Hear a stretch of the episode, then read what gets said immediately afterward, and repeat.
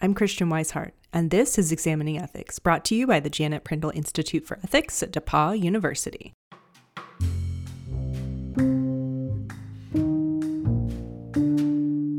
Reparations and climate change might at first glance seem unrelated. My guest Olufemi Taiwo argues that they are inextricably linked and that racial justice cannot happen without climate justice. So the question that you have to ask is is a world that is two, three, four, five degrees Celsius warmer than this one a good foundation for racial justice? Is that going to provoke the kinds of political responses from the powers that be, the kinds of material situations of desertification and sea level rise and hurricanes? Is that a set of scenarios under which we think we can even protect the racial justice wins we've already got, much less win more? Stay tuned for our discussion on today's episode of Examining Ethics.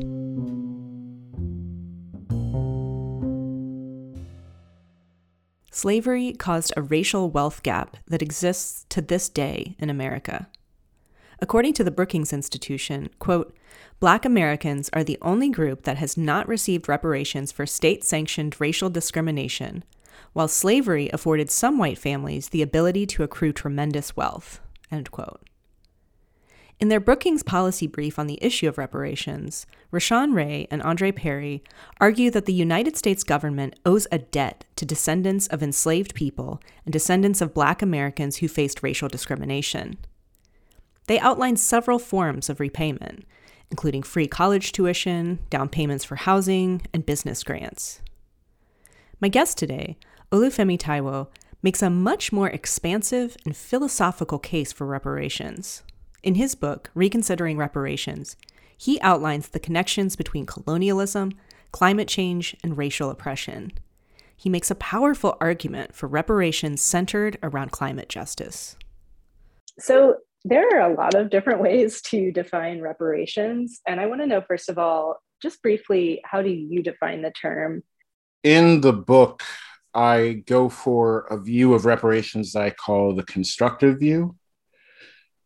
And on the constructive view, reparations is the just distribution of the costs of moving us from this unjust world to the just one. What are some of the problems that you've identified with some of the common arguments for reparations? So I grouped the common arguments for reparations into two families, basically.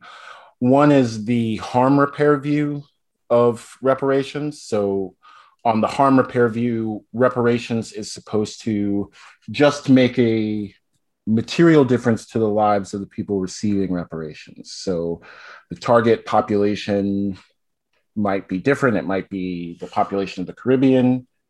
It might be the population of the African continent. It might be African American descendants of the enslaved. It might be First Nations in Canada. But whoever the group is, the point of reparations is to move them from some standard of living or welfare to a higher one. On the second view of reparations uh, that I call the relationship repair view, the point is to change the relationships between the group of people receiving reparations and some other group, maybe the political institutions of a country or a set of countries, maybe their neighbors who are non Black and non Indigenous, perhaps, but improve some set of social relationships. And both of those are responding to what they see as problems in the present that are connected to or maybe even constituted by past harms and injustices. The focus is on looking backwards to find both the source of the problem and the thing that is supposed to be eliminated, whether it's the source of today's bad relationships or the source of today's lowered amount of welfare or wealth. And I think broadly, both of those, in the particular case of transatlantic slavery and colonialism, I think really undersell what transatlantic slavery and colonialism were. They certainly include important events of atrocities and injustices, but it wasn't as though they just caused problems in the past that are with us today. the events of transatlantic slavery and colonialism literally built the world. They are the events that constructed the global political and economic system that we have now, and that explain some of its most basic and fundamental characteristics. And so, what I'm trying to go for in the constructive view is to acknowledge both that levels of welfare in populations and social relationships have been adversely affected, or I should say, constituted by that world political system. But we also need to fix the world political system itself. You've already mentioned a little bit about what it means to have a constructive view of reparations, but what does the constructive part of that mean? One of the concepts I talk about a lot in the book comes from Adom Getachew's work, World Making After Empire, that was talking about the political contributions of a wave of activists who were acting in the post Second World War world. And as she characterizes them, they weren't just bucking against this or that empire. There were hundreds of national independence movements fighting off imperial domination. Um, but they were also fighting to construct something, to build a new kind of political order across and within the economies of the world and the now newly independent countries of much of the global south, much of Asia and Africa. One in which different people in different parts of the world could work together and relate to each other and trade with each other on terms of solidarity and cooperation rather than imperial domination. So it wasn't just a matter of fighting back a particular system of colonialism and apartheid, though it certainly had to include that, but it was also about building new structures, challenging the way that the UN functioned, building what they called a new international economic order, which would relate these countries to each other on what they thought to be more egalitarian terms. And we have that kind of struggle in our lifetimes, our generations. We're going to have to build a new energy system than the one that was built by this very same history and out of these very same economic and political connections. And that is going to be in part about dismantling a system that runs on fossil fuels, but it is going to be in the very same strokes for the very same set of reasons, a set of putting something else in place that is likewise just as valuable? Is that system one that provides energy access and security for all, that's compatible with housing security for all, that gives everyone basic material resources? Or is it one that exploits the many for the security of the few? The status quo is pushing us in the latter direction, um, but reparations and justice and reparations would push us towards the former somehow a listener has not been paying attention for the like the last 10 years or so. It's easy for those of us in the united states to think like first of all that reparations is just about slavery just about fixing the problems that came up with slavery uh, or that reparations would just be about like writing a check or something. But the constructive view is basically saying no it's the whole world. And then it's also righting those wrongs would require completely remaking the world. Am I am I getting that correctly? Yes. Okay. With those two things, I really appreciated your focus on cumulative disadvantages and advantages. And I was wondering like why is it important to focus on the the cumulative part of that? Part of it is a point about scale. And in particular, thinking about accumulation helps us think about the scale of time that we're up against, how long it took to build the kind of wealth, whether at the country or community or even household level, that we're intervening in when we talk about, for example, non discrimination or wage parity at the workplace. One thing that confounds people is the massive difference between levels of wealth in black households and white households, just for, for one instance.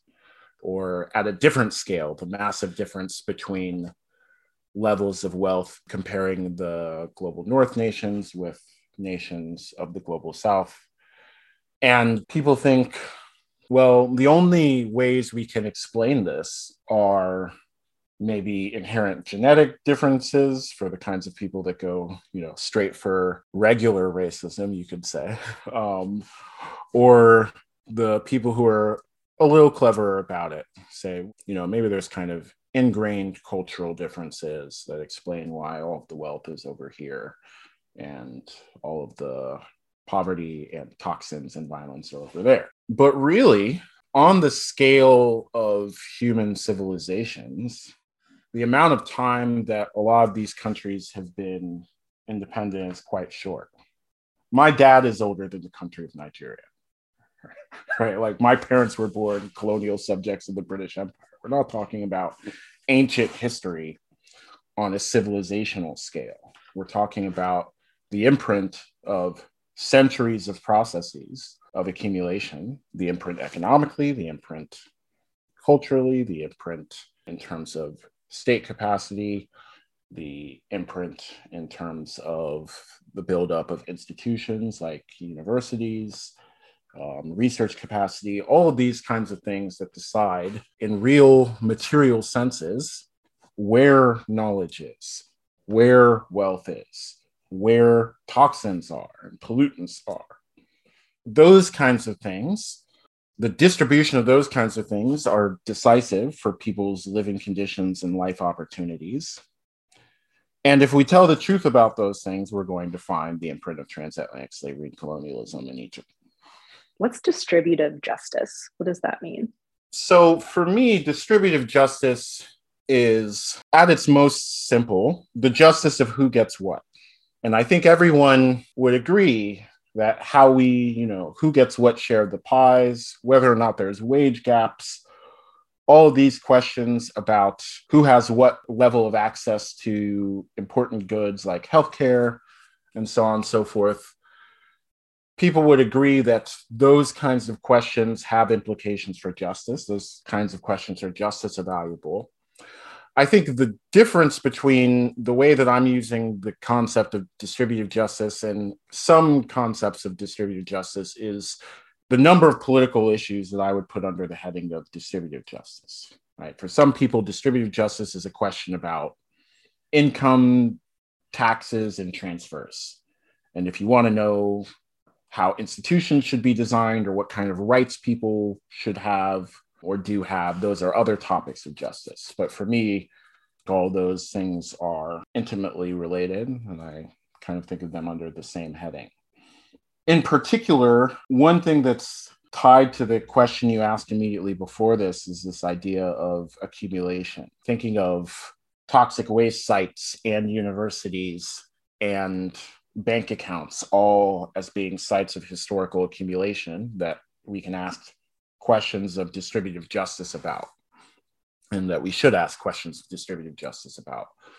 That way of thinking about it requires us to achieve justice on long time scales and one-off transfers of cash just giving everybody a check tomorrow and calling that reparations would only achieve distributive justice in the sense that I think of a distributive justice if we thought that it would have the imprint of changing all of those attendant accumulations, the accumulations of universities, the accumulations of state capacity or collective capacity broadly construed, the accumulations of toxic waste, all of those things. If we don't think that one distribution of checks would fix all those accumulations, then I think we need a broader strategy. I mean, we've kind of mentioned before that there are different ways of thinking about reparations, and a sort of simplistic way of thinking about it might be company X has billions of dollars in its bank account, and company X has billions of dollars in its bank account because in the 19th century um, they built their wealth on slave labor. And so reparations might mean company X gives you know most of their money to descendants of slaves but but what you're saying you're you're saying something bigger which is that no no no. We change the world so that a company x can't ever do that again. And and also that the wrongs of the past were righted. Am i getting that right? Yeah. I i might say an additional thing though. It's not that we throw away that kind of historical analysis that was in the first bit. For example, Citibank profited off of the various US imperial intrigue around Haiti. Let's say we had a calculation of how many dollars Citibank had. That would be very difficult to disentangle from the larger story of Haiti, why it was that Haiti was financially dependent in the first place, which involved indemnity payments that France required them to pay, not Citibank or even the United States, where Citibank is based. And it involved the non recognition of Haiti and thus the economic struggles it was put into by much of the other countries of this hemisphere. So the actual calculus of causality would be a bit complicated to sort through. We could acknowledge that Citibank has been unjustly enriched by their connection with this history. Um, but rather than trying to answer the backward looking question of exactly how much has Citibank been enriched by this, we could ask a different question of Citibank. We could ask, what would it take for all the various people who were complicit in centuries of plunder and slavery of Haiti? What would it take to put them in a better position on a path to self determination and being able to meet its material, social, and cultural needs in a way that was based on solidarity rather than continued projection of clandestine force from places like the United States. What would that project involve? And what is Citibank's share of that project? How much of that project do they have to fund? That's a different set of calculations than the backward looking one. Um, the backward looking one is about all these complicated counterfactual questions about what would have happened if these actors had done this and Citibank had done that.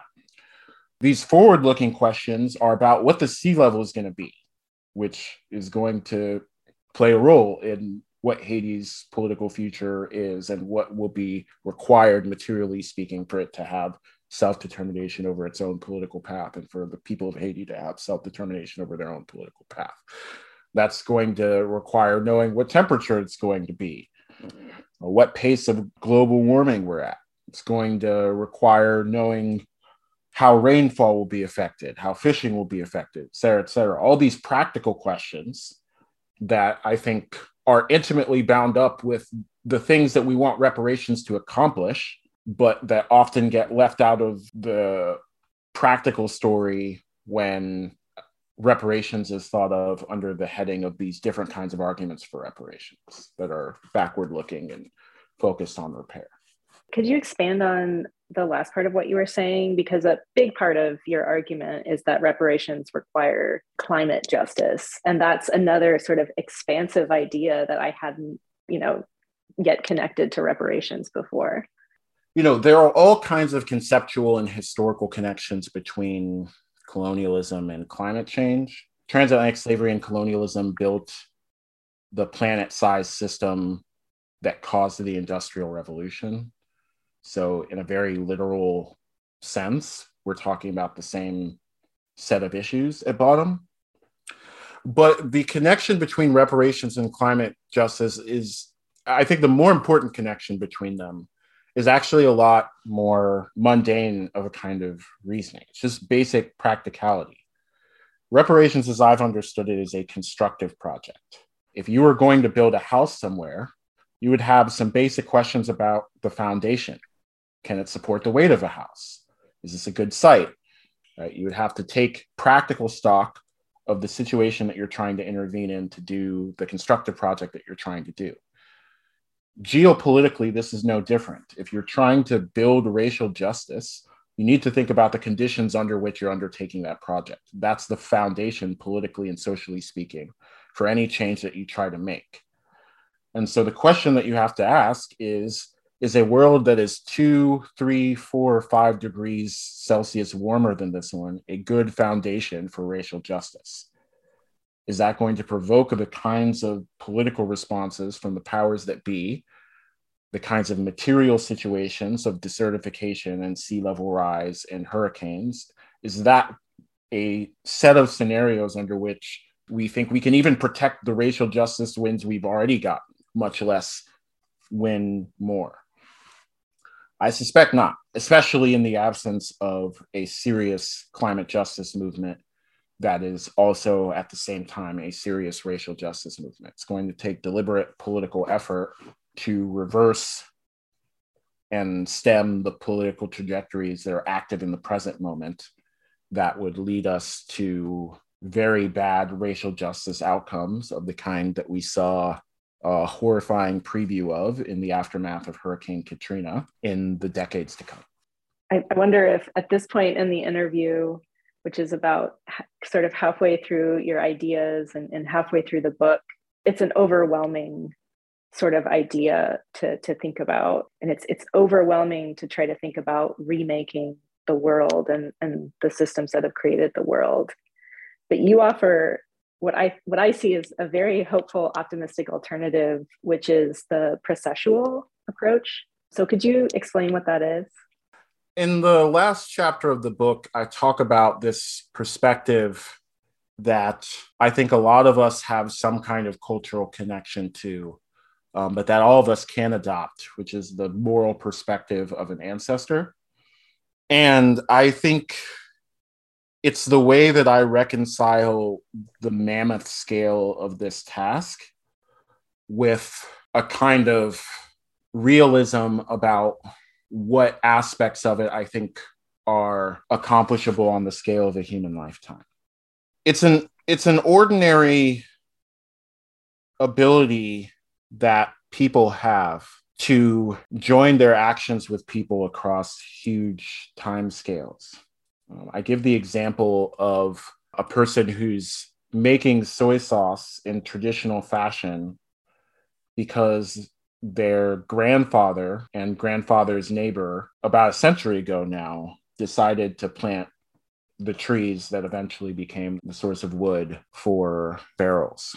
I don't imagine they had some perfect prediction about what the 21st century would be like. I think they just as many generations of people did before them and did after them, and hopefully will continue to do, they acted in a sort of faith and a sort of knowledge. Faith that the people that came after them would be people capable of responding to the kind of action that they were doing in their time, and the knowledge that the ability of people in the future to respond to new circumstances would depend on the circumstances they inherited from their decisions on that day.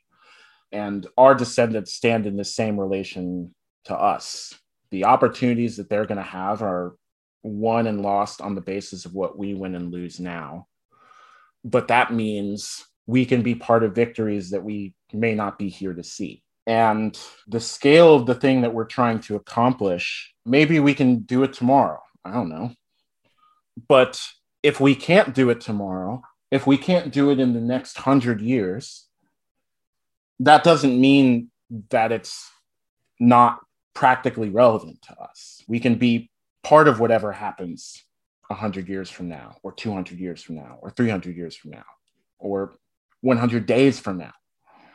And that's enough for generations, for centuries, for millennia. That's had to be enough for a lot of generations of people you know, who were constantly undertaking projects that other generations started and that other generations would have to take up or maybe even complete. And I think one of the things to resist about the kind of individualism that proliferates through our current political system is the need to respond only to the kinds of things that we ourselves as individual human beings can experience and live out there are other things to value and this kind of social change might be one of those what are some tactics that we can adopt. If we want to start acting like an ancestor what are some things we can start doing now? I think one of the most important things we can do is to try to start setting up the political institutions and the political and actual infrastructure that are going to be needed for justice in the future. That means creating the kind of political balance of power that's compatible with justice in the future, getting control of public resources into public hands. And I think it also means changing our literal physical environment in a way that's also compatible with justice in the future. That means making sure not only that we expand access to energy, safe housing, clean water for as many people as possible, especially those who have been most preyed upon by the construction of this unjust world, Black and Indigenous people, but also making sure that those structures are climate resilient. And climate resilient means resilient both in terms of the likely impacts of ecological crisis so resilient to heat waves and providing serious protection against famine and food insecurity, but also from the likely political results of our current social structure and the likely direction that politics will go in a warming world. That means community level control of these resources left in the hands of investors. They are the safety of these institutions is poorly managed. The breadth of access to energy and housing are rationed for profit, and they're rarely managed for the needs of the people who rely on them.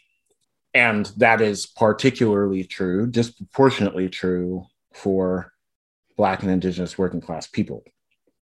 So we need to build the kinds of actual physical structures, but also political structures around them that would be resilient against these problems. So, what brought you to this work? Why, why do you care about this issue in particular? In general, I focus on race and colonialism in my philosophical work. When I started working on reparations, I didn't realize how central it would be to how I eventually thought of those issues. I was working on more kind of boring, wonky thoughts in political philosophy. You know, what's good trade policy? Um, what's a good educational or public health set of policies? But anytime I tried to answer these quote unquote regular questions of politics on a time scale longer than a few years. I started running headfirst into climate politics and climate questions. You know, what's the level of disruption going to be from weather events? Literally, where will the desert be given the rate of desertification, right?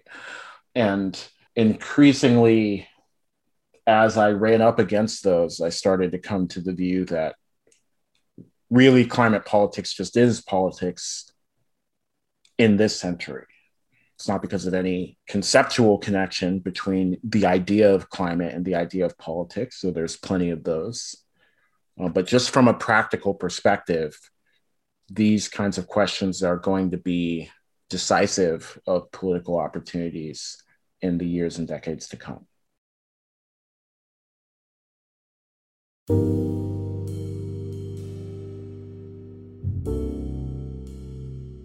If you want to know more about Olufemi Taiwo's work, check out our show notes page at examiningethics.org. Examining Ethics is hosted by the Janet Prindle Institute for Ethics at DePauw University. Christian Wisehart wrote and produced the show. Our logo was created by Evie Brocious. Our music is by Blue Dot Sessions and can be found online at sessions.blue. Examining Ethics is made possible by the generous support of DePauw alumni, friends of the Prindle Institute, and you, the listeners. Thank you for your support. The views expressed here are the opinions of the individual speakers alone. They do not represent the position of DePauw University or the Prindle Institute for Ethics.